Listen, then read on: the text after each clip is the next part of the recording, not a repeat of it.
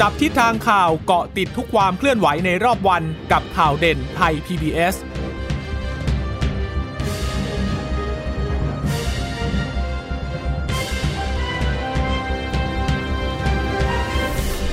สวัสดีค่ะ สวัสดีค่ะ ตอนรับคุณผู้ฟังสู่ข่าวเด่นไทย PBS นะคะ เราพบกันเป็นประจำทุกวันจันทร์ถึงศุกร์บ่ายๆแบบนี้ค่ะ มาอัปเดตข้อมูลข่าวสารที่เกิดขึ้นในรอบวันกันนะคะ กับดิฉันจีราชาตาเอี่ยมรัศมีและคุณพึ่งนภาคล่องพยาบาลค่ะ ค่ะสวัสดีคุณผู้ฟังทุกท่านนะคะ ที่รับฟังเราผ่านทางสถานีวิทยุที่เชื่อมโยงสัญญาณจากไทย PBS ด้วยนะคะ ติดตามกันเป็นประจำอย่างนี้ เวลาบ่าย3โมงถึงบ่าย4โมง1ชั่วโมงเต็มๆนะคะกับการเกาะติดข่าวที่เกิดขึ้นในแต่ละวันนะคะ วันนี้เรื่องของสถานการณ์โควิด -19 ก็ไปเร็วกันนิดนึงนะคะ วันนี้เนี่ยเริ่มต้นผู้ติดเชื้อหลายท่านก็คงจะทราบกันแล้ว เดี๋ยวนี้ก็คือ 8,000 9,000 คน วันนี้เนี่ยผู้ติดเชื้อรายใหม่ 9,317 คนนะคะ ก็เป็นการติดเชื้อในประเทศ 9,188 คนเลยนะคะ ก็ต้องช่วยกันพยายามจะกดตัวเลขให้เหลือสัก สองสัมพันธ์แล้วกันนะค่ะะเราหวังเราหวังแค่สองสัมพันธ์แล้วกันเราจริงๆเราก็หวังให้มันได้ลงมากกว่านี้ถึงหลักร้อยนะคะ โดยมีผู้ป่วยอาการหนักค่ะ 3,201 คนนะคะ ใส่เครื่องช่วยหายใจ 828 คน เสียชีวิตวันนี้ 87 คนนะคะ เดี๋ยวนี้เสีย ผู้เสียชีวิตก็ประมาณเฉลี่ยประมาณนี้นะคะคุณผู้ฟังคุณชะตาคะเจ็ดสิบแปดสิบทุกวันเลยนะคะ ที่เราเห็นตัวเลขอย่างนี้ รวมผู้เสียชีวิตตอนนี้ 2,934 คนแล้วค่ะสำหรับผู้เสียชีวิตไปดูกันนิดหนึ่งว่าข้อมูลเป็นอย่างไร ผู้เสียชีวิต 87 คนนะคะ ชาย 44 คน หญิง 43 คน แน่นอนค่ะว่ามาจากพื้นที่กรุงเทพมากที่สุด แต่ ตัวเลขมาจากกรุงเทพมากที่สุดก็เพิ่มสัดส่วนมากขึ้นนะคะ คุณชะตาจากเท่าที่ดิฉันติดตาม ดูในส่วนของผู้เสียชีวิตในกรุงเทพมาหลายวัน สัปดาห์ที่แล้วเนี่ย ผู้เสียชีวิตในกรุงเทพก็จะอยู่หลักประมาณ 30-40ก็คือจะมากที่สุดกว่าทุก ๆ จังหวัดแหละนะคะ เป็นอันดับหนึ่ง แต่ว่าวันนี้เนี่ยตัวเลขเยอะทีเดียวนะคะห้าสิบห้าคนด้วยกัน รองลงมาก็ปทุมธานี ยะลานราธิวาสนะคะสี่รายสามราย อันนี้ก็ไล่ๆลงไปนะคะ ค่ะ มันอาจจะเป็นด้วยการที่ผู้ป่วยสะสมแต่ละวันของพื้นที่กรุงเทพเนี่ยมันเยอะขึ้นมากก็ได้นะคะ อย่างวันนี้จริง ๆ เห็นตัวเลขที่รายงานของทางสบคบอกว่า 4,000 กว่าคน แต่ว่าพอมาดูในตัวนี้อีกทีเนี่ยมันอยู่ที่ 2,000 กว่าคน ก็เลยยังสับสนอยู่เหมือนกันว่าเอ๊ะสรุปเป็นตัวเลขไหนกันแน่นะ เพราะว่า ถ้าสี่พันจริงนี่มันเยอะมากเลยนะ แต่ว่าตอนตัวเลขที่ที่คุณหมอรายงานมาให้ฟังอะค่ะ อยู่ที่สี่พันกว่าบางทีบอกว่าเอ๊ะบางทีต้องไปดูนะเพราะว่าคุณหมอบางทีเขาจะเป็นอย่างนี้ค่ะคุณชะตาคะจะเป็นกรุงเทพและปริมณฑลเขาจะรวมกัน ถ้ารวมกันนะตัวเลขนั้นอาจจะเยอะ แต่ถ้าเดียวๆเนี่ยอะถ้าเราไปดูกรุงเทพอันนั้น 2,332 คนนะคะเออถ้ากรุงเทพปริมณฑลเนี่ยเป็นไปได้แล้ว เพราะว่าสมุทรปราการก็พันเลยนะใช่เยอะเนี่ยล่าสุดเนี่ยพันกับอีก 6 คนแล้วสมุทรสาครอีก 500 กว่าอ่าดังนั้นก็เป็นไปได้แล้วถ้าเกิดว่ารวมแค่ 3 จังหวัดปริมณฑลอ่าถ้ามีปทุมธานีอีกก็ ก็อยู่สี่พันกว่าแล้วล่ะอ่าก็จะเป็นไปประมาณนั้นนะคะ แต่มันสิ่งที่บ่งชี้ก็คือสถานการณ์ยังไม่ไม่ดีขึ้นเลยนะคะ แล้วก็ยังมีที่ใส่ท่อช่วยหายใจเนี่ยเพิ่มขึ้นทุกวันเลยนะ สะสมทบขึ้นไปเนี่ย อย่างล่าสุดที่รายงานก็คือ 828 คนนะ โอ้โหน่าน่ากังวลมากเลยนะคะ คือเมื่อวานนี้รู้สึกตัวเลขมันจะลด ลงนะสำหรับเสียชีวิตเนี่ยจะอยู่ที่ 50 กว่า แต่วันนี้ก็เพิ่มมาเป็น 87 อีกแล้วค่ะ แล้วก็มีการแยกให้ด้วยว่าเเป็นการเสียชีวิตที่บ้านรู้สึกจะมีสองแล้วก็ไปไปเสียชีวิตแล้วแล้วสวอปอีกทีเนี่ย เจออีกหนึ่งด้วยนะคะ ในในกลุ่มที่มีการรายงานทั้ง 87 คนนี้ด้วยนะ ก็เลยเอออันตรายจังเลยนะคะ ดังนั้นก็แนวโน้มเนี่ยอย่างที่บอกว่า กรุงเทพปริมณฑลยังสูงอยู่มากนะคะ แล้วแนวโน้มเนี่ยพบมากขึ้นในหลายจังหวัด 6 จังหวัดที่นอกเหนือพื้นที่แดงเข้มเขาติดเชื้อเกินร้อยรายชนบุรีนี่ต้องมาวินเลยนะ จริง ๆชนบุรีเนี่ยอาจจะต้องพิจารณาเป็นแดงเข้มแล้วหรือเปล่า เพราะว่าล่าสุดนี่513 คนคุณผู้ฟังเยอะมากค่ะ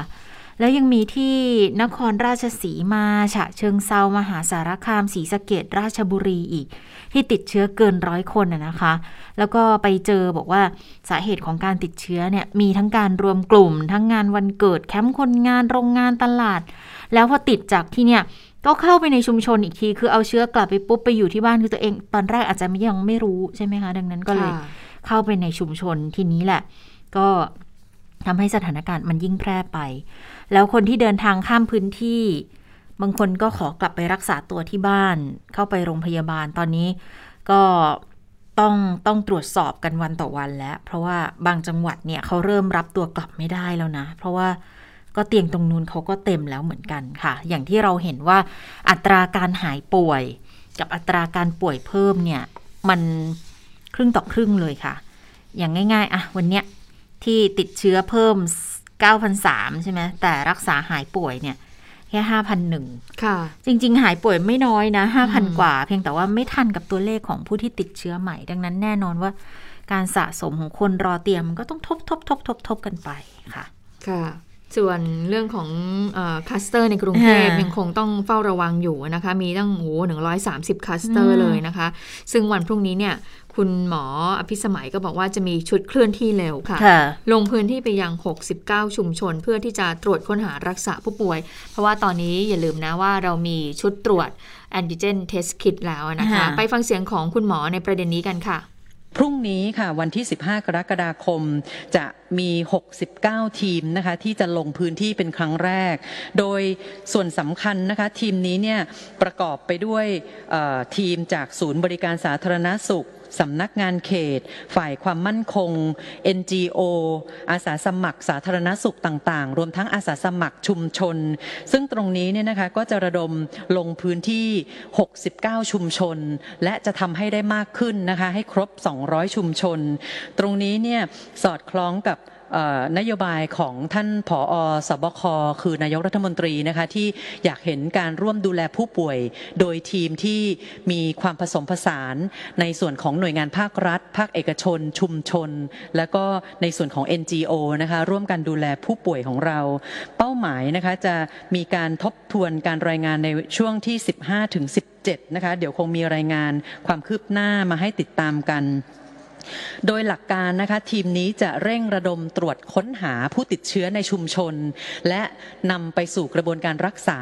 ไม่ว่าจะเป็นการแยกกักที่บ้าน การแยกกัก โดยสถานแยกกักในชุมชน หรือที่เรียกว่า Home Isolation Community Isolation นะคะและรวมทั้งจะมีการตรวจโดยใช้แอนติเจนเทสคิดที่จะเป็นอุปกรณ์ที่บุคลากรเหล่านี้ก็จะนำลงพื้นที่นะคะเพื่อให้พี่น้องประชาชนได้เข้าถึงการตรวจอย่างกว้างขวางที่สุด ค่ะเรื่อง antigen test kit เนี่ยก็ยังคงมีคำเน้นย้ำอยู่นะว่าพอใช้ปุ๊บแล้วเนี่ยค่ะ บางทีความเซนซิทีฟเขาจะไม่ได้เยอะเท่ากับตัว RC RT RT PCR ดังนั้นแล้วใครที่ใช้เจ้าเครื่อง antigen test kit แต่ว่าตัวเองอยู่ในกลุ่มเสี่ยงเนี่ยแล้วออกมาเป็นลบเนี่ยคืออย่าเพิ่งรีบไปไหนมาไหน คือถ้าเป็นไปได้ก็ขอขอกักตัวก่อน เพราะว่าบางทีอาจจะต้องรอนะสามวันเจ็ดวันห้าวันเจ็ดวันอะไรก็ว่าไปว่า มาตรวจอีกทีอะเชื้อมันอาจจะขึ้นก็ได้นะคะ ดังนั้นก็เลยต้องต้องเฝ้าระวังตัวเอง แล้วก็โดยเฉพาะคนที่สัมผัสเสี่ยงสูงเนี่ยต้องเฝ้าระวังต่อเนื่อง ทีนี้คลัสเตอร์ไม่ใช่แค่ที่กรุงเทพนะที่พบอย่างที่เราบอกเนาะเพราะว่าหลายจังหวัดตอนนี้ตัวเลขผู้ติดเชื้อเนี่ยเพิ่มขึ้นเยอะมากชนบุรีก็ยังไปพบคลัสเตอร์ใหม่ที่บริษัทชุบโลหะที่บ้านบึงอีก ปทุมธานีก็ไปเจอที่โรงงานอาหารที่สามโคกค่ะ ฉะเชิงเทราก็ไปเจอคลัสเตอร์แคมป์ก่อสร้างอีก ติดเชื้อไปแล้วร้อยเก้าสิบหกสมุทรสาครไปเจอคลัสเตอร์ใหม่โรงงานยางรถยนต์ที่กระทุ่มแบน แล้วก็อยุธยาไปเจอที่คลัสเตอร์ตลาดใหญ่วังน้อยอีกนะคะ ดังนั้นมันก็เยอะทีเดียวอะตอนนี้สะสมติดเชื้อสะสม เฉพาะ 1 เมษาเป็นต้นมาจนถึงปัจจุบันนะ ติดเชื้อสะสมแล้ว 3 3 4 1 6 6 นะ หายป่วยไป 233,000 กว่า เสียชีวิตสะสม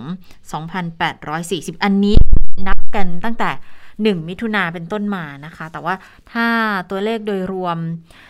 จนถึงตอนนี้เนี่ย ถ้าเกิดรวมตั้งแต่ระลอกแรกมาเลยนะคะ ปี 63 จะอยู่ที่ 363,029 คนแล้วคุณผู้ฟัง โอ้ตัวเลขสี่แสนนี่มันดูไม่ไกลแล้วอะ อีกไม่นานเองมั้ง เพราะว่าถ้าเกิดว่าจำนวนการติดเชื้อยังคงอยู่ระดับแบบใกล้ ๆ จะหมื่นในแต่ละวันแบบนี้นะ แต่อย่างนี้เอ่อวันนี้ประเทศไทยอยู่อันดับที่ 59 นะคะ เลื่อนขึ้นมาแล้วโอ้เนาะเลื่อนขึ้นมาอีกแล้วเมื่อวาน 60 ใช่ไหมวันนี้ขยับขึ้นอีก 59 นะ แต่ปรากฏว่าพอดีเมื่อเช้าไล่เห็นมีประเทศรอบข้างเนี่ยค่ะ เวียดนาม เจอสองพันกว่านะค่ะเออตัวเลขรายวันก็ก็คืออยู่ๆก็เยอะขึ้นมาแล้วก็เยอะขึ้นมาเยอะมากเลยนะคะ คือ แต่ดิฉันไม่แน่ใจว่าสองพันกว่านี่คือ ตัวเลขรวมหรือว่าเป็นเป็นตัวเลขที่รายงานแบบรายวันที่พบนะ ก็เลยเดี๋ยวขออนุญาตไปค้นหาเพิ่มอีกนิดนึงกันแล้วกัน เพียงแต่ว่า เออถ้าเกิดมันเป็นอย่างนั้นจริงอะก็แสดงว่าสถานการณ์มันมัน ดูไม่ค่อยดีเลยอืมนะคะจริง ๆ เวียดนามนี่เขาไม่ค่อยไม่ค่อยมีผู้ติดเชื้อเนาะใช่คือพอผู้ติดเชื้อเนี่ยแค่หลักสิบเท่านั้นเองที่ใช่ที่ผ่านๆมานะไม่รู้อยู่หลังๆเนี่ยมากระโดดขึ้นมา ได้ยังไงเป็นหลักพันขนาดนี้เดี๋ยวเดี๋ยวต้องไปสอบถามหาข้อมูลกันนะคะว่าเป็นยังไงนะคะ ทีนี้เมื่อสักครู่เนี่ยที่คุณเจรชตาพูดถึงเรื่องของชุดตรวจอ่าแอนติเจนเทสคิดใช่ไหมซึ่งจริง ๆ แล้วเนี่ยที่ศูนย์ราชการเฉลิมพระเกียรติเนี่ยเขาก็ดำเนินการไปแล้วล่ะเอ่อมาทั้งวันสองวันแล้วนะคะในการที่จะเปิดตรวจในส่วนนี้เมื่อสักครู่คุณเจตาก็บอกว่า ถ้าตรวจด้วยชุดตรวจแบบนี้เนี่ยก็ต้องระวังถ้าหากผลเป็นลบใช่ไหมเออก็อย่าเพิ่งปักใจเชื่อต้องกักตัวไว้ก่อนนะคะ แล้วแล้วถ้าเรารู้ตัวเองว่าเรามีความเสี่ยงสูงว่าไปสัมผัสกับผู้ติดเชื้อมาเนี่ยก็อย่าเพิ่งปักใจเชื่อในในในผลตรวจอันนี้นะคะค่ะแต่ว่าในมุมของเจ้าหน้าที่ทางการแพทย์ ในมุมของเอ่อเจ้าหน้าที่ที่อยู่หน้างานเขามองชุดตรวจนี้ยังไงเขาบอกว่าถือว่าเป็นข้อดีมากเลย เพราะว่าข้อเอ่อ ชุดตรวจเนี้ก็คือว่ามันช่วยคลายความกังวลใจให้กับประชาชนที่จะเข้ารับการตรวจได้ เบื้องต้นก่อนนะคะ ซึ่งที่ผ่านมาถ้าจะให้รอเนี่ย RT-PCR เนี่ยก็ต้องเข้าสู่ระบบห้องแลบไปตรวจเชื้อก็จะต้องรอผล 1-2 วันด้วยกันนะคะแต่ว่าวิธีเนี้ยค่อนข้างที่จะเร็ว ไปฟังมุมมองของเจ้าหน้าที่นะคะที่อยู่ที่ศูนย์ราชการว่าเขาพูดถึงเรื่องของ antigen test kit ยังไงบ้างค่ะข้อดีก็คงอ่าสะดวกรวดเร็วขึ้น มีความน่าเชื่อถือที่ดีในระดับหนึ่งทีเดียว เมื่อเทียบกับวิธีที่ถ้าเราเก็บสิ่งส่งตรวจเนี่ยไปเข้าห้องปฏิบัติการ แล้วก็วิเคราะห์โดยวิธีมาตรฐานคือ real time RT-PCR นะซึ่งอันนั้นถือว่าเป็นวิธีมาตรฐานของระดับโลกนะครับ เพราะนั้นเองก็คือมีประสิทธิภาพความแม่นยำเนี่ยอยู่ร้อยเปอร์เซ็นต์นะครับแต่ยังไงก็ตามทุกรายที่ตอนนี้นะครับที่ให้ผลบวกของวิธีที่เป็น antigen testing ตัวนี้เนี่ย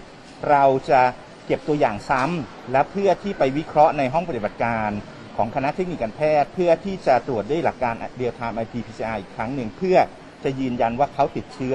จริงอย่างนี้นะครับ ค่ะค่ะซึ่งที่ศูนย์นี้นะคะขออธิบายเพิ่มเติมก็คือ เป็นจุดที่ทางสปสชเนี่ยร่วมกับสถาบันป้องกันควบคุมโรคเขตเมือง และคณะเทคนิคการแพทย์ของมหาวิทยาลัยมหิดลก็มีการจัดชุดขึ้นมานะคะในการตรวจโควิด -19 เชิงรุกให้กับประชาชนฟรีนะคะ ก็ใช้ผลตรวจแอนติเจนเทสคิ t นี่แหละ คือรู้ผลภายใน 30 นาที เขาตั้งเป้าอย่างนี้ว่าวันหนึ่งเนี่ยต้องได้ประมาณ 3,000 คนนะคะแต่ว่าปรากฏว่าก็มีคนจองเข้ามาผ่านระบบออนไลน์เนี่ยค่อนข้างที่จะเยอะนะคะอ๋อเมื่อมีคนผ่าเอ่อเอ่อเขาเรียกว่าอะไรนะพอจองออนไลคิวน์ผ่านออนไลแล้วน์เอ่อทางเนี้ยทางศูนย์เนี่ยเขาจะตอบกลับภายใน 2 วันว่านัดคิววันไหนอ่านะเพื่อจะได้รู้ว่าเอ่อวันนี้วันนี้มากี่คน เจ้าหน้าที่จะได้สำรองน้ำยา แล้วก็ชุดตรวจไว้ให้พร้อมนะคะ แล้วเขาก็จะมีเผื่อไว้ด้วย เผื่อไว้เหมือนกันนะคะสำหรับประชาชนที่ walk in ไว้บางส่วนนะคะ ถึงแม้เขาจะเผื่ออย่างไรก็ตามประชาชนที่จะไปตรวจเนี่ยก็เอ่อก็ขอร้องแล้วกันก็คือว่าจองคิวไปก่อนจะดีกว่า เพราะว่าเขามีค่ะแค่บางส่วนเท่านั้นถ้าเกิดว่าคุณผู้ชมเนี่ยหรือคุณผู้ฟังเนี่ยไปไม่ได้มีการแบบจองลงทะเบียนล่วงหน้าเนี่ยเดี๋ยวอาจจะพลาดนะคะอาจจะไปเกอร์ตรงส่วนนี้นะคะ ทีนี้ก็บอกว่ายอดตรวจทำให้ต้องเพิ่มค่ะ ยอดการตรวจก็คือพยายามจะรับให้มากกว่านี้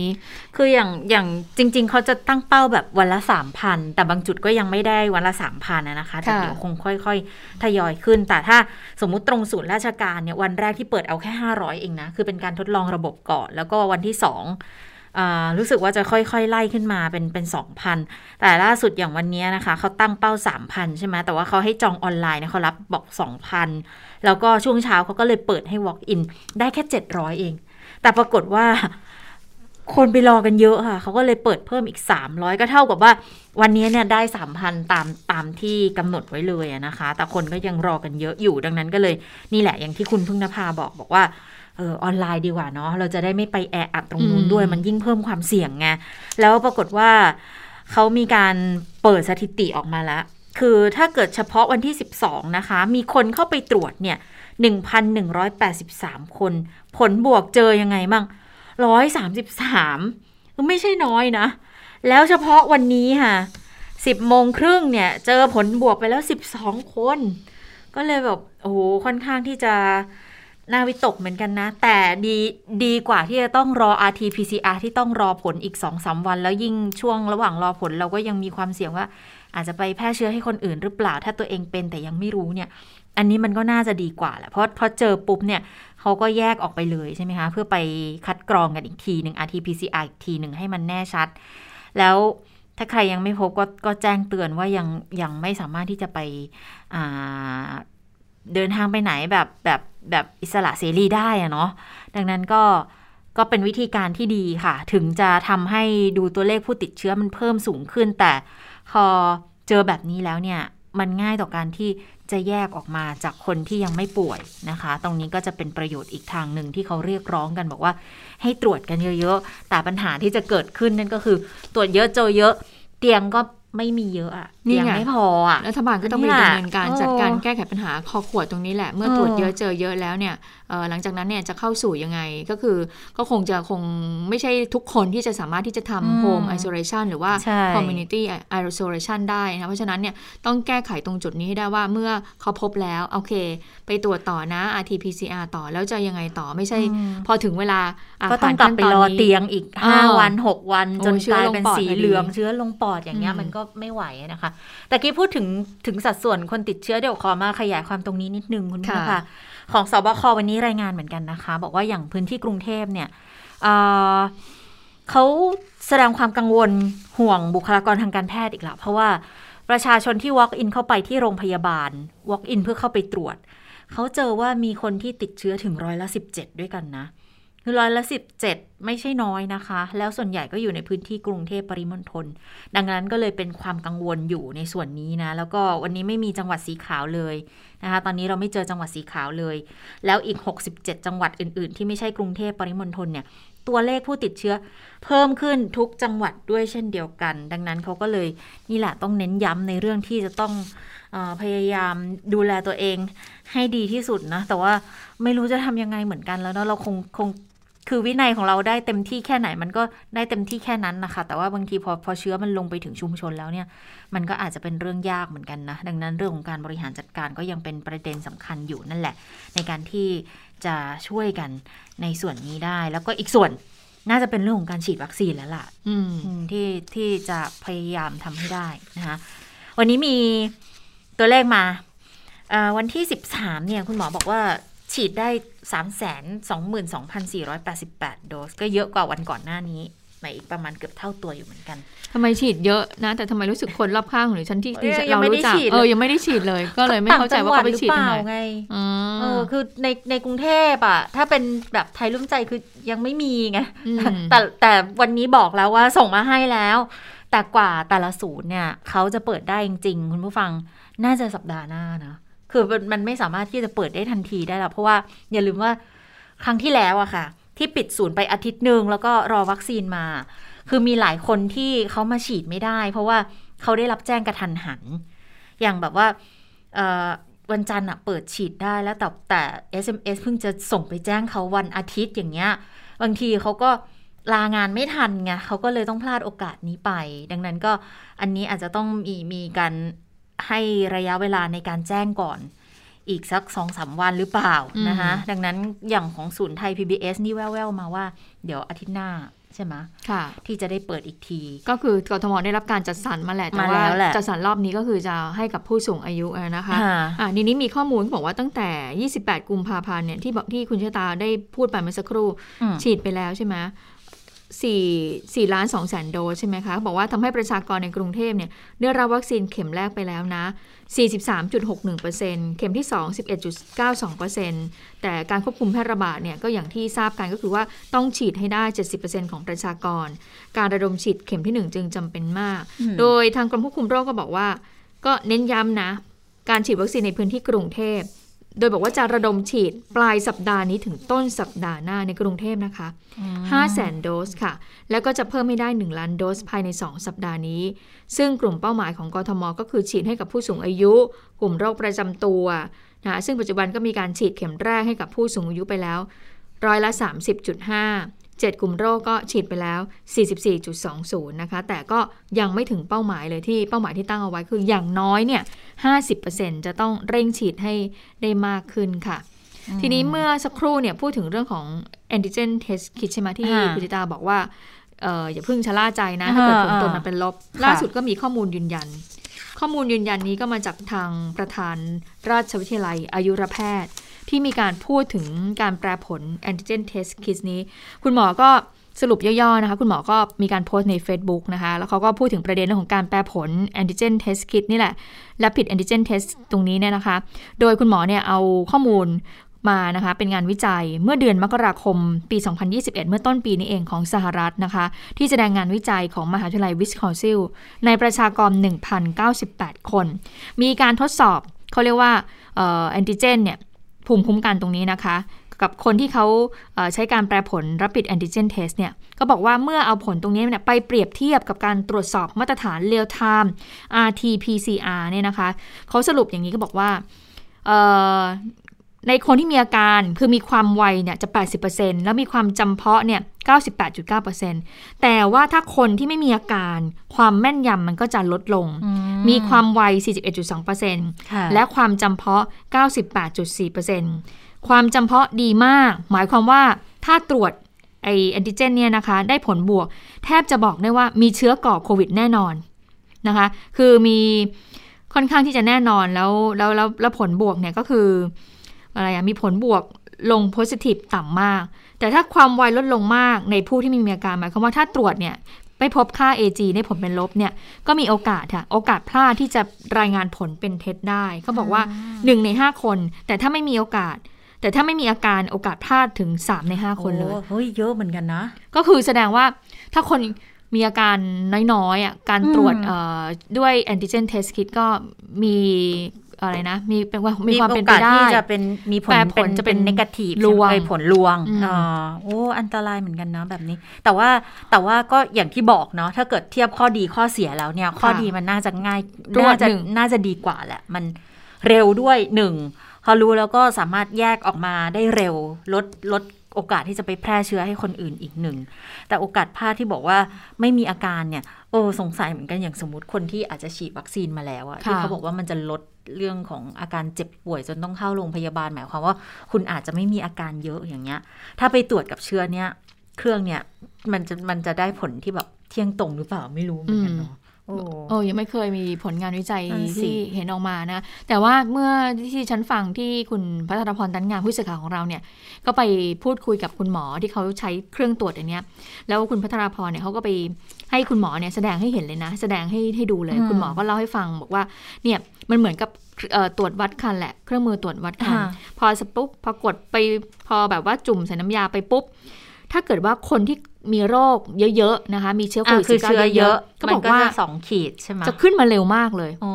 ทีนี้คุณพัฒนพรบอกขึ้นมาเร็วมากหมายความว่าไงคะ คุณหมอก็เลยบอกว่าขึ้นมาเร็วมากก็แสดงว่าเชื้อเนี่ยเยอะมากเพราะว่าคนคนนี้ติดเชื้อโควิด -19 เยอะมาก แต่ว่าบางคนเนี่ยที่เขาบอกว่าต้องใช้เวลาเท่าไหร่นะคะ ประมาณกี่นาทีนะ ที่เขาบอก 30 นาทีสามสิบนาทีอะอันนั้นอะคือเชื้ออาจจะค่อย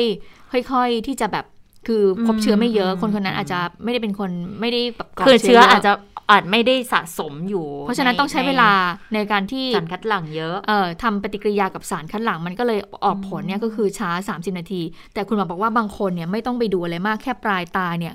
ก็คือเห็นแล้วว่าคนนี้ติดเชื้อก็ก็เลยบอกคนนั้นว่าขนาดนั้นเลใช่ยเหรอคุณจิตคุณพัฒนทองก็บอกว่าอ๋อแปลว่าใช้ผลการตรวจที่ตาใช่ไหมคะ ผลตรวจทางตาบอกใช่ ก็คือตรวจ คนไข้ไปด้วย แล้วก็พอคนไข้นี้เสร็จแล้วก็อ่าวางไว้อ๋อแล้วก็เอาปลายตาไปดูอ้าวคนนี้ขึ้นอะคนนี้ขึ้นปุ๊บคัดกรองเลยคัดกรองเลยเขาบอกว่าอ่าอันเนี้ยค่อนข้างจะรวดเร็วมาก โอ้ก็ดีนะก็แสดงว่าอันเนี้ยคือผลตรวจก็คือคนที่คนที่เป็นจริง ๆ คนที่ติดเชื้อแบบก็โควิดแยกออก19มาเยอะได้จริง ๆอะเลยก็คือจะผลขึ้นเร็วมากอืมรู้ผลเลยนะคะอืมอืมอันนี้ก็เป็นวิธีการให้ให้ให้ให้เห็นแต่ทีนี้ก็มันก็มีความเสี่ยงของเจ้าหน้าที่เนาะใช่ เพราะว่าเพราะเมื่อเมื่อเมื่อแบบหูติดได้เร็วขนาดนี้เจ้าหน้าที่ก็อย่างว่าเจ้าหน้าที่ก็แต่มีว่าความเจ้าหน้าเสี่ยงที่จะจะคัดกรองจุดไหนก็มีความเสี่ยงทั้งนั้นแหละนะไม่ว่าจะใช้วิธีการไหน แต่ว่าพอใช้ antigen test เนี่ยอาจจะเป็นเพราะว่าแต่ละจุดเขาเปิดรับคนเยอะด้วยไงก็เลยยิ่งเสี่ยงที่จะมีโอกาสที่จะเปิดรับเชื้อเข้ามา ทีนี้หลายคนอาจจะเล็งแล้ว บอกว่า เออถ้าพวก antigen test kit เนี่ยนะ ถ้าเข้ามาเดี๋ยวฉันจะไปหาซื้อมาบ้างเอามาใช้งานบ้าง แล้วบางคนเนี่ยอาจจะมีเพื่อนอยู่ต่างประเทศ แล้วตอนนี้ต่างประเทศหลาย ๆ ประเทศอะค่ะเขาเริ่มมีวางขายแบบเอาจริงๆร้านสะดวกซื้อทั่วไปแล้วอะจริงๆดิฉันมีแล้วนะ เออ ก็เลยแบบฝากสั่งเข้ามาอืมก็เลยแบบจริง ๆ ก็ยังไม่ได้คือตามกฎหมายยังไม่ได้หรอก แต่ในทางปฏิบัติก็ก็เอามาก็ได้เยอะมาแล้วสัล่ะกพักแล้วแหละ แต่โอ้รู้สึกว่าถามว่าพอมีแล้วเนี่ย ก็ถามว่ากล้าใช้ไหมก็ไม่กล้าใช้ กลัวติด ไม่เลยไม่ได้คือกลัวว่าเราเรากลัวเราจะทำผิดพลาดอะไรบางอย่างเนี่ยอ๋อก็เลยยังไม่กล้าใช้แล้วเราคิดว่าเรายังไม่ได้แบบว่าไปเจอ เราไม่ได้ไปอยู่กับใกล้คนที่ค่ะติดเชื้อมีคนป่วยจริงๆเนี่ยก็เลยว่ายังไม่ได้มีความเสี่ยงสูงที่จะต้องอ่าใช้ก็เลยเก็บไว้ก่อนเอาไว้ยามจำเป็นค่ะคือถ้าใช้เองมันก็คงก็ก็เรื่องหนึ่งเนาะมันก็อืมคงไม่มีปัญหาเท่าไหร่แต่ว่าจะมีแบบบางกลุ่มอาจจะ โอ้หัวการค้าไงอืมให้ส่งมาเอารีบเดี๋ยวพอได้ปุ๊บแล้วเอามาขายเลย หรือบางคนเนี่ยใจบุญ ก็แบบอยากจะระดมตังค์แล้วก็ส่งไปให้เพื่อนต่างประเทศเนี่ยซื้อแล้วส่งมาบริจาคให้สถานพยาบาลให้ชุมชนในต่างๆ ในประเทศไทย ศุลกากรเขาก็เลยฝากเตือนมาบอกว่า เดี๋ยวก่อนนะยังไม่ได้ขอให้ชะลอแผนการกันก่อนแล้วกัน เพราะว่าตอนนี้เนี่ย คนที่จะนำเข้าได้ต้องเป็นคนที่ได้รับอนุญาตเท่านั้น แล้วชุดตรวจที่ได้รับอนุญาตจากออยของไทยแล้วเท่านั้นนะคะ แล้วข้อจำกัดมันก็จะมีเหมือนกันอย่าง การเก็บรักษาการจัดเก็บก็ต้องอยู่ในอุณหภูมิที่เหมาะสม ดังนั้นก็ขอให้ต้องชะลอแผนไปก่อน และเดี๋ยวรอติดตามความคืบหน้าในเรื่องนี้ก่อนด้วยนะคะ ขณะที่ ออยเองก็ย้ำแหละว่ายังไงก็คงต้องเป็นเป็นของที่ผ่านออยด้วยเหมือนกันนะนะคะ แล้วก็มีคำอธิบายจากเจ้าหน้าที่อีกคนหนึ่งของทางสาธารณาสุขด้วยเหมือนกันว่าเอ้ยทำไมต้องเป็นชุดที่ antigen test kit ที่ต้องผ่านออยไปฟังเสียงเจ้าหน้าที่กันค่ะก่อนที่เขาจะผ่านออกออยได้เนี่ยออยเขาจะมีประกาศกำหนดว่าจะต้องมีคุณสมบัติของคำว่าความไว ความจำเพาะ ปฏิกิริยาข้ามกลุ่มมีได้ไม่เกินเท่าไหร่ นะอ๋อตัวเลขเขาจะบอกชัดเจนตรงนี้ค่ะค่ะแล้วก็กระบวนการผลิตของเขาเนี่ยในคำแนะนำที่เรียกว่าในแพ็กเกจอินเสิร์ตอย่างนี้นะครับ ว่าคำแนะนำที่มากับกับกับกับเอ่อชุดทดสอบเนี่ยค่ะต้องระบุอะไรบ้างค่ะตรงนี้จะต้องไม่ไม่มีการโกหกกันอ๋อตรวจสอบได้อืม ก็อันนี้ก็เป็นอีกขั้นตอนหนึ่งนะ ที่ทำให้เกิดความเชื่อมั่นในตัวของอุปกรณ์ที่เราจะนำมาใช้ทดสอบการติดเชื้อหรือไม่ติดเชื้อของเราด้วยนะคะ ส่วนวิธีการใช้เนี่ย ถ้าใครยังยังไม่ค่อยมั่นใจนะ ลองไปดูใน Facebook ของมาลับแพนด้าก็ได้นะคะเป็นคุณภาคภูมิเดชหัสดินนะ เป็นนักเทคนิคการแพทย์นี่แหละ แล้วก็เขาทำเพจนี้มานานแล้ว แล้วเป็นหัวหน้างานตรวจโรคติดเชื้อทางโลหิต วิธีอนุชีววิทยาของศูนย์บริการโลหิตแห่งชาติสภากาชาติไทยด้วยเขาโพสต์ Facebook เอาไว้ว่า วิธีตรวจโควิด แบบแอนติเจนเทสคิดด้วยตัวเอง จะเป็นยังไงบ้าง ก็ลองเข้าไปดูกันได้นะคะ น่าจะเป็นอีกหนึ่งช่องทางที่จะช่วยทำให้ถ้าเกิดเรามีใช้อะก็จะได้ใช้งานได้ได้ได้คล่องตัวขึ้อืนมนะนะคะในสัปดาห์หน้าที่บอกไปว่าจะมี antigen test kit เนี่ยมาขายตามร้านขายยาทั่วไปแล้วเนี่ยเอ่อทีนี้ก่อนที่จะ เปิดขายอย่างนั้นได้เนี่ยทางออยก็บอกว่าเดี๋ยวรอแป๊บหนึ่งกำลังทำคลิปวิดีโออยู่อ่าเพื่อให้เห็นถึงขั้นตอนกระบวนการใช้ที่ถูกต้อง รวมถึงวิธีการทำลายด้วยทำลายไอชุดตรวจนี้ยังไง เพราะอย่าลืมว่าเอ่อบางคนเนี่ยพอเขาตรวจไปแล้วเขาพบเชื้อ แสดงว่าไอไอไอชุดตรวจของเราเนี่ยก็ถือว่าเป็นเป็นอะไรเป็นขยะ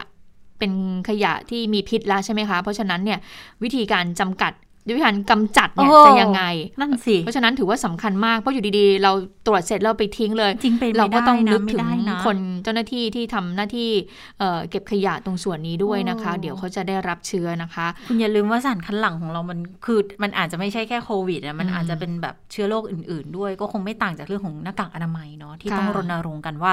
วิธีการทิ้งจะทิ้งกันยังไงให้มันปลอดภัยได้มากที่สุดเพราะฉะนั้นเดี๋ยวครอดูนะคะว่าออยเขาจะมีการเอ่อทำคลิปวิดีโอนี้ออกมาแล้วคงจะมีการกระจายเผยแพร่ออกไปนะว่าวิธีการที่ถูกต้องใช้ยังไงอืมเก็บ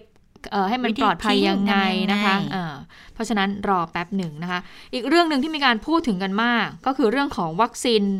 ผสมสูตร หรือวัคซีนสูตรผสมเนี่ยตกลงจะเอายังไงเออดิฉันก็บอกตรงๆขนาดดิฉันอยู่ในแวดวงข่าวเนี่ยนะตกลงเนี่ยจะใช้ไม่ใช้ใช้ไม่ใช้เราก็ต้องมานั่งรีวไว้กับเพื่อนๆเลยว่าเอ๊ะตกลงเนี่ยอะ ล่าสุดเป็นยังไงเออล่าสุดเป็นยังไงคะคุณชะตาข่าวล่าสุดเป็นยังไงบ้างอะไรอย่างเงี้ยนะคะ เพราะว่าถ้าไล่จากวันก่อนใช่ไหมหมอบอกว่าจะเริ่มใช้แบบสองสองสองเข็มไข้กันอ่าเข็มแรกแอสตราเข็มที่สองเป็นเอ้ยไม่ใช่เข็มแรกซีโนแวคเข็มที่ค่ะสองเป็นแอสตรานะคะเราบอกว่าเริ่มได้ทันทีแล้วก็มีหน่วยฉีดบางจังหวัดก็รับลูกกันแล้ว บอกว่าเดี๋ยวเตรียมจะไข้แบบนี้นะ ขณะเดียวกันก็ มีเสียงวิพากษ์วิจารณ์ใช่ไหมบอกว่าโอ้ยกลุ่มตัวอย่างเพียงพอหรือยังการทดสอบทำไปแล้วถึงไหนนี่กลายเป็นใช้เป็นหนูทดลองกันหรือเปล่า ประกอบกับองค์การอนามัยโลกก็ออกมาเตือน เพียงแต่ว่าตอนหลังก็มีการขยายความมาอีกว่า ถ้าเป็นหน่วยงานสาธารณาสุขของแต่ละประเทศ อนุมัติให้ใช้แบบนี้ได้ก็สามารถใช้ได้ แต่ถ้าเกิดว่าคุณจะไปแบบตัดสินใจกันเองอย่างเหมือนกับว่าประชาชนจะต้องการแบบนี้เอง ไปบอกตอนศูนย์ฉีดว่าฉันต้องการแบบนี้เนี่ย อันนี้มันจะเป็นเทรนด์ที่อันตรายมากนะคะดังนั้นก็เลยต้องต้องย้ำกันอีกว่า ถ้าสาธารณสุขแต่ประเทศ แต่ละประเทศอนุมัติก็ก็ได้ตามนั้นนะว่าสูตรวัคซีนหรือว่าการครอบครองวัคซีนของแต่ละประเทศอะค่ะบางทีก็ก็จะไม่เหมือนกัน แต่ว่าสูตรที่เขาทำกันแล้วก็ศึกษากันเยอะที่สุดแพร่หลายที่สุดณขณะนี้ก็คือเข็มแรกแอสตรา เข็มที่ 2 อาจจะเป็น mRNA ที่จะช่วยกระตุ้นภูมิได้นะคะ ทีนี้พอมันมีเสียงวิจารณ์มากเข้า มีการท้วงติงกันเยอะเข้าเนี่ยนายกรัฐมนตรีประชุมคอรมอเสร็จก็เลยออกมาบอกว่า เดี๋ยวเดี๋ยวเดี๋ยวเออชะลอไว้ก่อนไหมให้ให้ไปศึกษาเพิ่มเติมก่อนข่าวก็เลยออกมาว่า นายกแตะเบรกนี้พอนายกแตะเบรกปุ๊บ ศูนย์ฉีดอย่างของนนพร้อมเนี่ยที่ที่ออกข่าวไปแล้วว่าเดี๋ยวจะเปลี่ยนวิธีการฉีด วันนี้ก็เลยต้องกลับลำแต่เช้าเลยบอกว่าไปใช้แบบเดิมนะเป็นแอสตราแบบเดิมนะ แล้วก็มีข้อมูลจากคุณหมอมากมายมาอีกค่ะ บอกว่าก็เป็นห่วงเหมือนกันนะถ้าจะใช้วิธีนี้อย่างคุณหมอธีรวัตรก็ก็เป็นห่วงใช่ไหมคะว่า ถ้าฉีดแบบไข้เข็มเข็มแรกเป็นซีโนแวคเข็มที่ 2 เป็นแอสตราไปไปมามาผล มันจะเท่ากับว่าเราได้รับวัคซีนแค่แอสตราเข็มเดียวหรือเปล่านะคะก็เลยเป็นอีกหนึ่งเรื่องที่มีการท้วงติงกันมา แล้วโฆษกประจำสำนักนายกรัฐมนตรี ก็ออกมาเปิดเผยอีกทีเมื่อเช้าบอกว่า นายกไม่ได้ระงับ วัคซีนผสมสูตรไม่ได้ระงับ ไม่ได้ระงับ แต่ว่าแต่ไหมเออ แต่ว่าตอนนี้เนี่ยยังยังยังต้องอยากจะได้ให้มีข้อมูลมีการเก็บสถิติ โดยแพทย์ผู้เชี่ยวชาญให้ได้เยอะที่สุดนะคะ เอามันดูในรายละเอียดเนื้อหาเลยดีกว่า บอกว่าพลเอกประยุทธ์เนี่ยเน้นนโยบายการจัดหาฉีดวัคซีนให้ประชาชนเร็วที่สุด แล้วให้เก็บสถิติไปด้วยโดยแพทย์ผู้เชี่ยวชาญ ซึ่งจะสะท้อนให้เห็นว่าวัคซีนไม่ป้องกันติดเชื้อร้อยเปอร์เซ็นต์แต่ลดความรุนแรงของการเสียชีวิตได้ โดยเฉพาะกลุ่มสูงอายุและผู้ป่วยเรื้อรัง ส่วนการใช้วัคซีนผสมสูตร สิ่งสำคัญช่วงนี้คือเร่งฉีดให้ได้มากที่สุดและเร็วที่สุดเพราะว่าเดลต้าระบาดรุนแรงติดต่อง่ายด้วยเป็นปัญหาไปทั่วโลกไทยเองก็พบผู้ติดเชื้อเพิ่มขึ้นรวดเร็ว วัคซีนทุกชนิดสามารถลดความรุนแรง ลดความเสี่ยงเสียชีวิต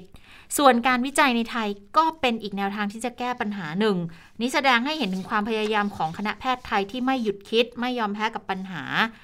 ก็พยายามจะเอาชนะสายพันธุ์นี้ให้ได้ สายพันธุ์เดลต้าเนี่ยนะคะ ก็คือหาทางให้ดีที่สุดให้เร็วที่สุดทำอย่างเป็นระบบหวังจะประสบความสำเร็จแล้วนำไปใช้ให้เกิดประโยชน์ รัฐบาลก็เปิดกว้างส่งเสริมให้มีวิธีการแก้ไขปัญหาดังนั้น นายกรัฐมนตรีไม่มีนโยบายที่จะระงับการใช้วัคซีนผสมสูตรแต่อย่างใด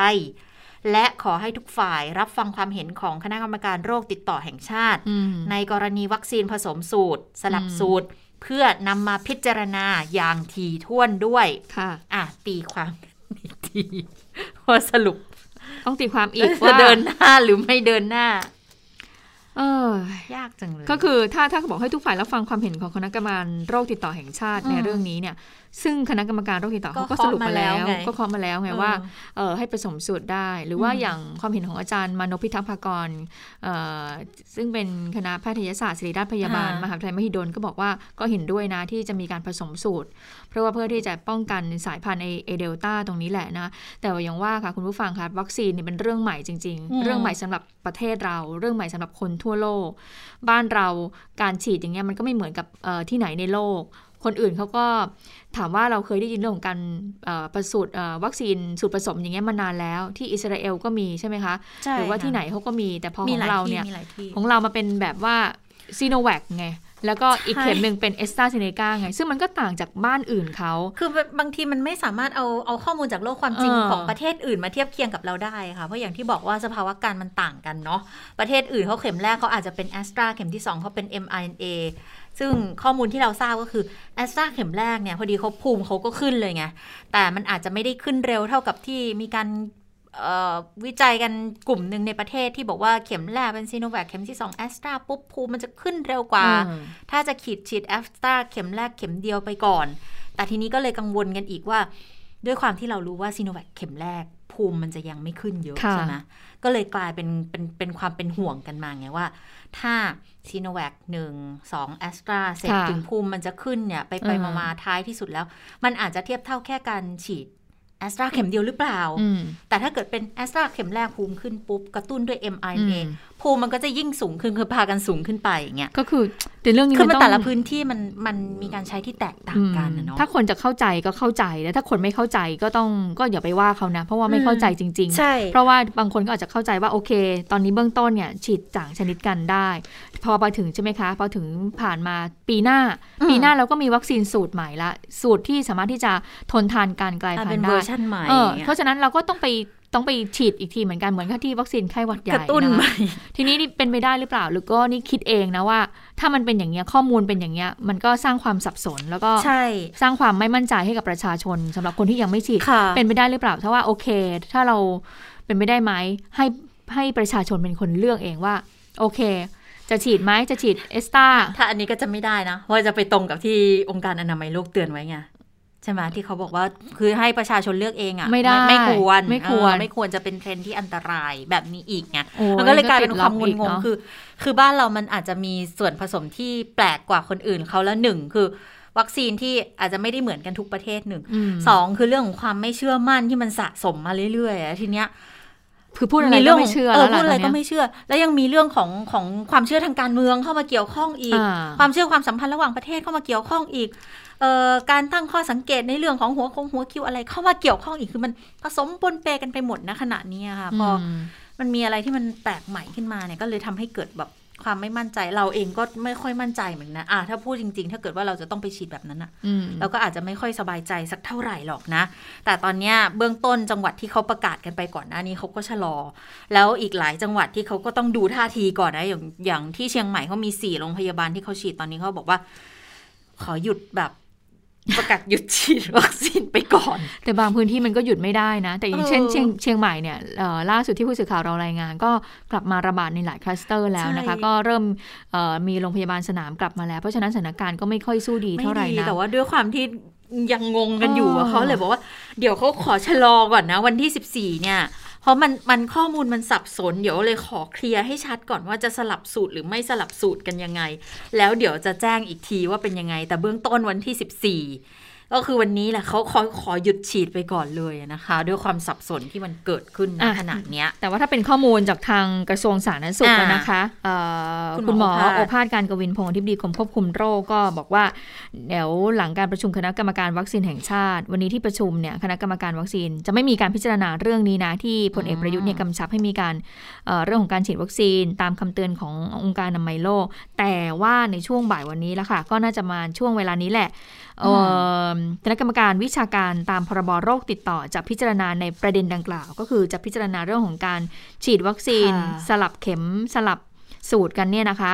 แต่คุณหมอโอภาสย้ำอย่างนี้บอกว่า องค์การอนามัยโลกเนี่ยได้ประกาศเรื่องนี้ค่อนข้างยาว การที่จะไปตัดท่อนใดท่อนหนึ่งเนี่ยมันก็จะทำให้เกิดปัญหาได้ แต่ภาพรวมเนี่ยองค์การอนามัยโลกเห็นว่า ถ้าหน่วยงานด้านสาธารณสุขของแต่ละประเทศ มีข้อมูลวิชาการในการสนับสนุนในการเลือกใช้วัคซีนแบบใดแบบหนึ่ง ก็สามารถดำเนินการได้ ก็ขึ้นอยู่กับสถานการณ์การระบาดของแต่ละประเทศ ถ้าฟังอย่างนี้ตีความได้ว่าก็คือสลับได้สลับได้ตามแนวเอ่อการหารือการพิจารณาการตัดสินใจของเออกระทรวงสาธารณสุขเขามองว่าสลับได้ถึงแม้เออองค์การอนามัยโลกจะมีคำเตือนเป็นอย่างนี้ แต่องค์การอนามัยโลกก็ต้องมีทิ้งท้ายไว้ว่าค่ะแล้วแต่แต่ละประเทศให้ไปพิจารณาเอาเอง ใช่ เพราะอย่างขององค์การอนามัยโลกเองที่เขามีข้อมูลเกี่ยวกับเรื่องของสลับเข็มฉีดเนี่ยเขาจะเป็นอย่างที่เราบอกกันเนาะว่าเข็มแรกเป็นแอสตราเข็มที่ 2 เป็น mRNA เอ่อเข็มแรกเข็มแรกเป็นแอสตราเข็มที่2เป็นไฟเซอร์อันเนี้ยที่ที่เขามีข้อมูลอยู่อะนะอ่า แต่ทีนี้มีมีผลประชุมคณะกรรมการวัคซีนนิดนึงค่ะ อันนี้เป็นเรื่องที่น่าสนใจคือคือไม่เกี่ยวกับสลับเข็มไม่สลับเข็มหรือยังไงนะ แต่ว่าเรื่องของการจัดหาวัคซีนโดยเฉพาะเลยอืมอันนี้เนี่ยต้องฟังเลยค่ะ เพราะว่าที่ประชุมเห็นชอบสองวาระ วาระแรกคือเห็นชอบอนุมัติจัดหาวัคซีนอีก 120 ล้านโดส โดยให้จัดหาวัคซีนกลุ่ม mRNA ก็คือจะมีไฟเซอร์ มีโมเดอร์นา มี Novavax ด้วยมะ mRNA นะคะ เท่าที่ทราบ แล้วก็ให้เป็นแบบ viral vector ก็คือ AstraZeneca นะคะ ที่เราทราบกันอยู่ณขณะนี้ มี protein subunit อันนี้อันนี้ไม่ไม่แน่ใจว่ามันเป็น viral vector protein subunit หรือเปล่านะ ขออภัยคุณผู้ฟัง คือที่ทราบรู้อยู่แค่ mRNA กับ viral vector เท่านั้นเอง แล้วก็รูปแบบอื่น ๆ ที่เหมาะสมและตอบสนองกับไวรัสกลายพันธุ์ที่จะเกิดเกิดขึ้นต่อไป ให้จัดหาให้เพียงพอกับประชากรที่ยังเข้าไม่ถึงวัคซีน และฉีดเพิ่มเติมกรณีกระตุ้นภูมิคุ้มกันในปีถัดไปอะถ้าอย่างนี้ก็แสดงว่าปีหน้ามีความเป็นไปได้ที่จะได้รับเข็มกระตุ้น แล้วก็เป็นการสำรองกรณีระบาดนะคะอันนี้เป็นแผนของปีหน้าเลยนะคะ ที่สำคัญก็คือให้กรมควบคุมโรค และสถาบันวัคซีน เร่งจัดหาวัคซีนปี 2564 ให้ได้ 100 ล้านโดสด้วย100ล้านโดสนี่จริง ๆ เป็นเป้าเดิมที่วางเอาไว้นะ แล้วมีอีกข้อหนึ่งค่ะ บอกว่าเรื่องของการกำหนดสัดส่วนการส่งวัคซีนป้องกันโควิด ไปภายนอกราชอาณาจักร ให้ไปร่างประกาศกระทรวงสาธารณสุขมาเป็นการชั่วคราวเลย ให้พิจารณาผลกระทบและความเป็นไปได้รวมถึงองค์ประกอบอื่น ๆ ที่ต้องพิจารณาต่อไปข้างหน้าด้วย ก็เบื้องต้นเห็นชอบหลักการ ซึ่งการกำหนดสัดส่วนตัวเลขส่งออก หมายความว่าคือแอสตราเซเนกาที่ผลิตโดยสยามไบโอไซเอนซ์นั่นแหละนะว่าจะมีตัวเลขสัดส่วนพิจารณายังไง คุณหมอ นคร เปรมศรี ผอ.สถาบันวัคซีนเออเปรมศรี ผอ.สถาบันวัคซีนแห่งชาติก็บอกว่าตอนนี้ตัวประกาศยังไม่ออกค่ะ แต่ต้องไปพิจารณาก่อนว่าผลกระทบมันจะเป็นยังไงบ้าง ส่วนสัดส่วนการพิจารณาที่จะต้องเจรจากับผู้ผลิตเนี่ย คือข้อตกลงเขาอยู่ที่หนึ่งในสามของการผลิตแต่ละช่วงอยู่แล้ว เดี๋ยวต้องไปคุยกันอีกทีหนึ่งก็จริงๆหลายประเทศที่มีการผลิตวัคซีนนะก็ใช้วิธีการนี้เหมือนกันนะอย่าลืมว่าตอนตอน EU เนี่ยก็ไปกดดันเอากับ แอสตราเซเนกาในภาคพื้นยุโรปเหมือนกันนะ ไม่ให้ส่งออกนะ ช่วงที่เขาพยายามจะระดมฉีดแรกๆนะคะ ค่ะ และเรื่องของการวัคซีนผสมสูตรเนี่ยก็ต้องรอฟังคณะกรรมการ ทางกระทรวงสาธารณสุขของเขาจะมีการพิจารณาอีกทีหนึ่งนี่นะคะะทีนี้มาทิ้งท้ายกันเรื่องของการเมืองบ้าง ช่วงนี้ก็จะได้ทราบกันสภาก็งดประชุมไปบ้าง ก็จะมีการประชุมในนัดสำคัญในเรื่องของงบประมาณอะไรประมาณนี้นะคะ แต่ว่าถ้าเรื่องของการเมืองก็มีความเคลื่อนไหว เนื่องจากว่าเท่าที่เราทราบการการบริหารจัดการเรื่องของโควิด -19 ก็ยังไม่ดีตัวเลขก็ยังคงเพิ่มขึ้นเพิ่มขึ้นมาก เรื่องของการจัดการวัคซีนก็สื่อสารกันมาแบบคนละทีสองทีมันก็สร้างความสับสนให้กับประชาชน ทีนี้เลยก็มีการมองกันว่า เอ๊ะ อย่างเงี้ยรัฐบาลจะไปไหวหรือเปล่า ขณะเดียวกันเนี่ยก็มีความเคลื่อนไหวนอกสภาด้วยนะคะ ฝ่ายค้านก็มีการพุ่งเป้าประเด็นมาที่ทางรัฐบาลเหมือนกัน ก็มีคำถามยิงไปที่คุณชวนหลีกภัยประธานสภาผู้แทนราษฎรค่ะบอกว่าออตอนนี้เนี่ยทางฝ่ายค้านเตรียมที่จะยื่นอภิปรายไม่ไว้วางใจแล้วนะคะ ซึ่งก็เป็นตามกลไกตามรัฐมนูญนี่แหละ แต่ทีนี้ว่าถ้าเกิดว่ายื่นแล้วเนี่ย ครมสามารถจะยุบสภาได้หรือเปล่านะคะไปฟังคำตอบของคุณชวนหลีกภัยว่าเขาว่ายังไงกันบ้างค่ะ อันนี้เป็นไปตามรัฐธรรมนูญนะครับอันนี้ก็เป็นไปตามรัฐธรรมนูญ เพราะนั้นก็ในช่วงเวลางดประชุมก็สามารถดำเนินการได้ อย่างที่ผมเรียนให้ทราบว่ากระบวนการก็เป็นไปตามกฎหมายและข้อบังคับ ว่าถ้าไม่มีการยื่นเข้ามา ก็คณะทำงานในสภาก็ทำงานอยู่ตามปกติ ยกเว้นไม่มีการประชุมวันพุธวันพฤหัสส่วน การประชุมอื่นก็มีนะครับ อย่างเมื่อวานการประชุมในราสองวันที่ผ่านมาก็มีการประชุมลักษณะทางซูม ผมเป็นประธานในที่ประชุมก็ทำอยู่เป็นปกติ ประชุมของสถาบันพระปกเกล้าประชุมของคอรอหรือประชุมของหน่วยงานของที่เกี่ยวข้องกับต่างประเทศก็ประชุมอยู่ตามปกติครับท่านส่วนขาหากมีพักร่วมรัฐบาลถอนตัวจากการร่วมรัฐบาลนี่จะเป็นเหตุให้ยุบสภาได้ไหมคะตามขั้นตอนนะคะ อันนี้อย่าไปสมมุติเลยนะครับ อันนี้อย่าไปถามสมมุติเลยต้องไปถามทางฝ่ายบริหารเขา ทีนี้ผู้สื่อข่าวก็เลยถามต่อว่าและในฐานะที่คุณชวนเนี่ยเป็นแกนนำหรือว่าผู้ใหญ่ของพรรคประชาธิปัตย์มองเรื่องนี้ยังไงคะ คุณชวนก็บอกอย่างนี้บอกว่า เหนือผู้ใหญ่ก็ยังมีกำนันนะ อย่าไปให้ความเห็นเลย ก็ขอให้ไปคุยกับฝ่ายบริหารแล้วก็พักการเมืองดีกว่า เพราะว่าทุกพักเนี่ยก็มีผู้นำแล้วก็มีผู้บริหารพักอยู่นะคะ คุณชวนเลยบอกว่าไม่ขอพูดอะไรที่เป็นการก้าวไก่หรือว่าล้ำหน้า แต่ว่าในกระบวนการประชาธิปไตย การอภิปรายไม่ไว้วางใจเนี่ยมันมีทุกสมัยประชุมสามัญอยู่แล้ว ถือว่าเป็นเรื่องปกติฝ่ายบริหารก็มีหน้าที่บริหาร ฝ่ายตรวจสอบก็มีหน้าที่ตรวจสอบ ก็ถือว่าเป็นภารกิจของแต่ละฝ่ายนะทีนี้ผู้สื่อข่าวก็เลยถามต่อว่า ในอดีตที่ผ่านมาค่ะเคยเกิดเหตุการณ์พักร่วมถอนตัว แล้วก็ทำให้นายกเนี่ยต้องประกาศลาออกยุบสภาหรือเปล่าคะคุณชวนก็บอกว่า ก็มีนะสมัยแรกที่ตนเป็นนายก ก็มีพักร่วมเนี่ยถอนตัว โดยมีการอภิปรายก่อนลงมติ ซึ่งขณะนั้นเนี่ยพักร่วมก็ได้ถอนตัวก่อน ก็ทำให้ต้องยุบสภา ต้องทำให้คุณชวนตอนนั้นนะคะ ต้องยุบสภา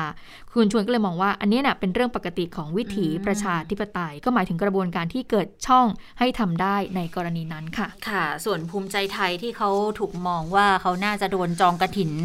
เอ่ออภิปรายไม่ไว้วางใจเนี่ยนะก็มีการให้ข้อมูลมาจากทางคุณนัชนนท์ศรีกอกเกลือรองโฆษกภูมิใจไทยนะคะว่า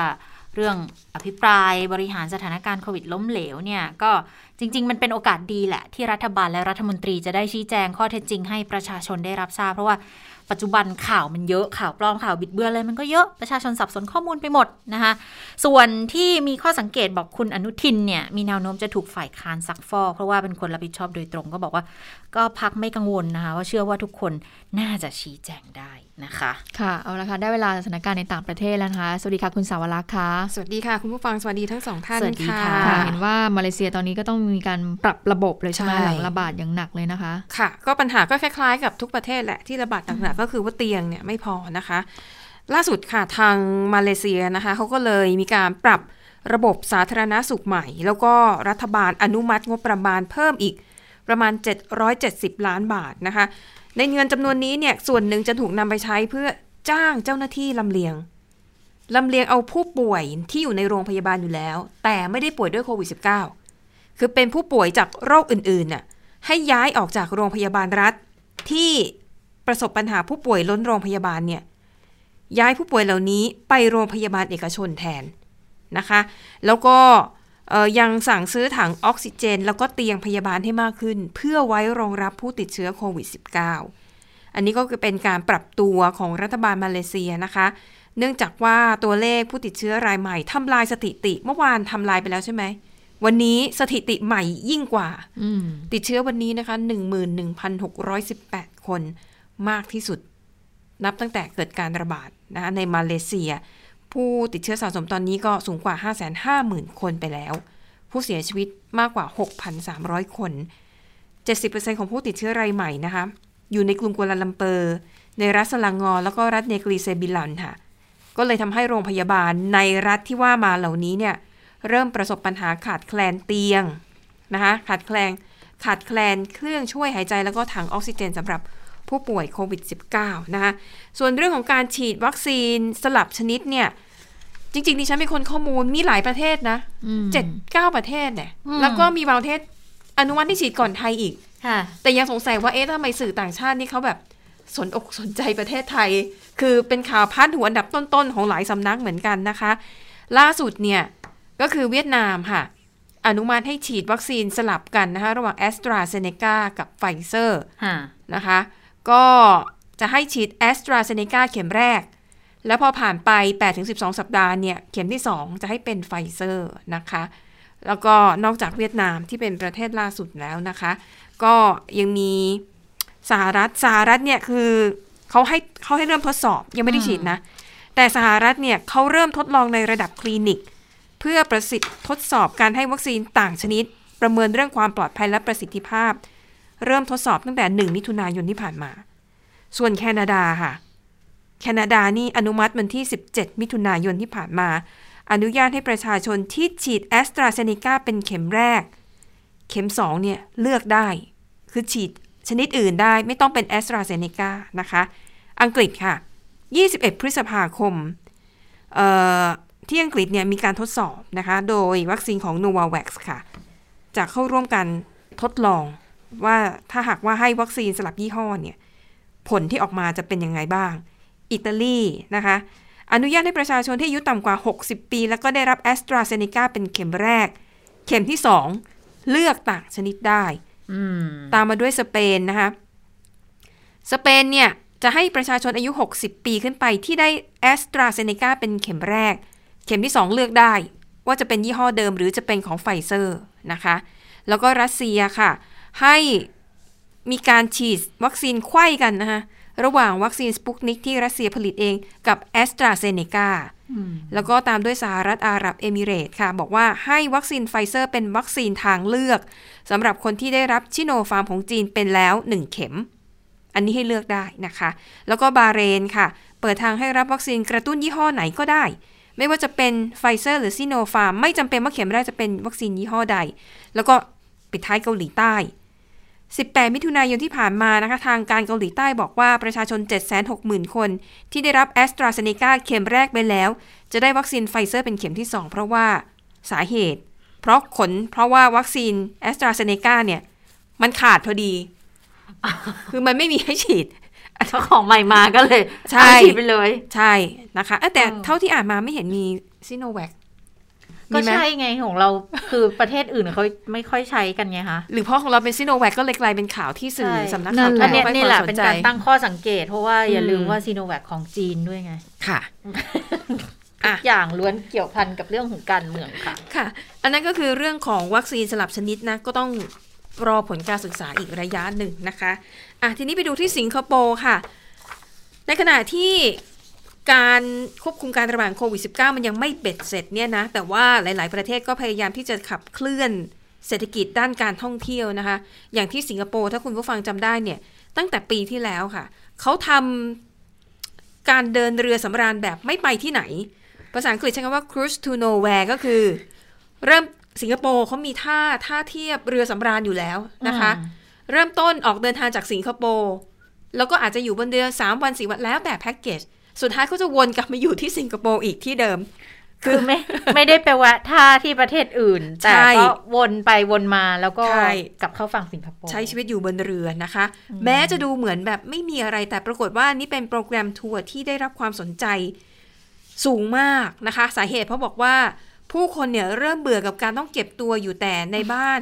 หรือหรือต่อให้สามารถเดินทางไปไหนมาไหนได้แล้ว แต่สิงคโปร์เป็นประเทศเกาะเล็กนิดเดียว เขารู้สึกว่าถ้าไม่ได้ไปเที่ยวไหนเลยเนี่ย มันน่าเบื่ออมอะอย่างน้อยได้ขึ้นไปใช้ชีวิตบนเรือสำราญ ซึ่งมีสิ่งเนอะอำนวยความสะดวกแบบเพียบพร้อม ก็ยังดีกว่า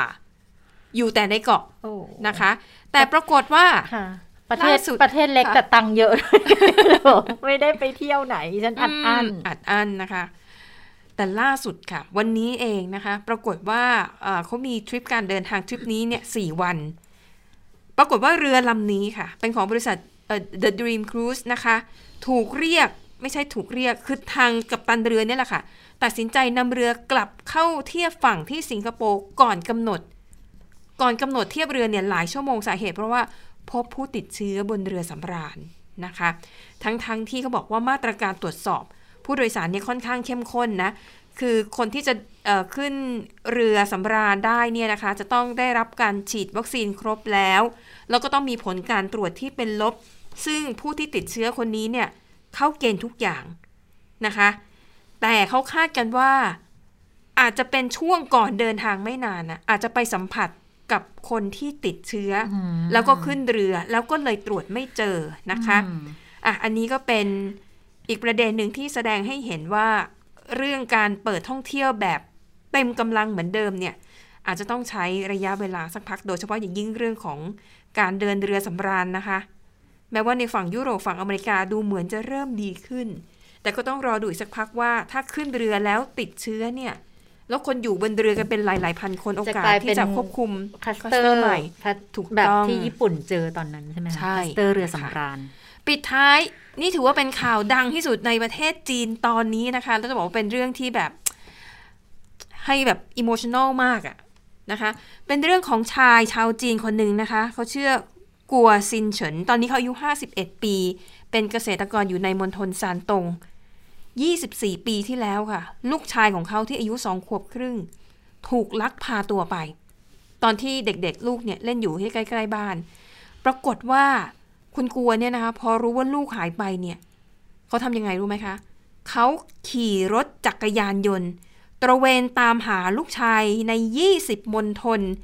รวมเป็นระยะทาง 5 0 0แสนกิโลเมตร ในระยะเวลา 24 ปีที่ผ่านมา รถจักรยานยนต์พังไปแล้ว 10 คันนะคะ และเขาเนี่ย จ่ายเงินพิมพ์ใบปลิวที่มีรูปลูกชายหรือว่าใครเห็นเด็กชายคนนี้ฉันบอกคือนอกจากจะพิมพ์ใบปลิวแล้วเนี่ยทำเป็นแผ่นผ้าอันใหญ่ ๆอะ มีรูปลูกชาย มีข้อความปักไว้ที่ท้ายรถมอเตอร์ไซค์ ขี่ตระเวนไป 20 มณฑลทั่วประเทศ เรื่องนี้ดังมากนะคะ จนกระทั่งเมื่อ 5 ปีที่แล้วเนี่ย7ปีที่แล้ว เรื่องราวของเขาถูกนำไปสร้างเป็นภาพยนตร์เรื่องเอ่อ Lost and Love นำแสดงโดยหลิวเต๋อหัว ซึ่งหลิวนี่เรื่องนี้เล่นดีมากๆนะคะ สุดท้ายเนี่ยเรื่องราวในภาพยนตร์จบลงตรงที่ผู้ชายคนนี้เนี่ยนะคะ หาลูกตัวเองไม่เจออแต่การเดินทางของเขาเนี่ยทำให้เขาได้ข้อมูล แล้วข้อมูลเหล่านี้ทำให้ตำรวจสามารถตามตัวเด็กที่ถูกลักพาตัวไปได้ร้อยกว่าคนโอ้โหแต่ตัวเขาเองไม่เจอลูก ไม่เจอลูกของตัวเอง แต่ล่าสุดด้วยความช่วยเหลือของทางการนะคะมีการตรวจ DNA ของคนจำนวนมากเนี่ย เจอกันเมื่อวันอาทิตย์ที่ผ่านมานี่เอง แล้วที่น่าประทับใจคือหลิวเต๋อหัวเนี่ย พอรู้ข่าวอัดคลิปวิดีโอ แสดงความยินดีกับพ่อของเด็กพ่อหลิวเต๋อหัว รับบทบาทเป็นพ่อของเด็กคนนี้เออสู้จริงๆนี่คือเป็นเรื่องราวที่ โด่งดังมากในจีนแล้วก็เป็นเรื่องที่สะเทือนอารมณ์มากนะคะอะก็เผื่อคุณผู้ฟังมีโอกาสนะอาจจะได้ย้อนกลับไปดูภาพยนตร์เรื่องนี้ แต่เจ็ดปีแล้วอะนานเหมือนกัน Love and เอ่อเอ่อ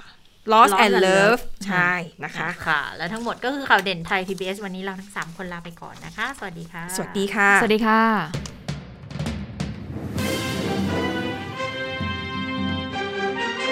ติดตามข่าวเด่นไทย PBS ได้ทุกวันจันทร์ถึงศุกร์เวลา 15 นาฬิกา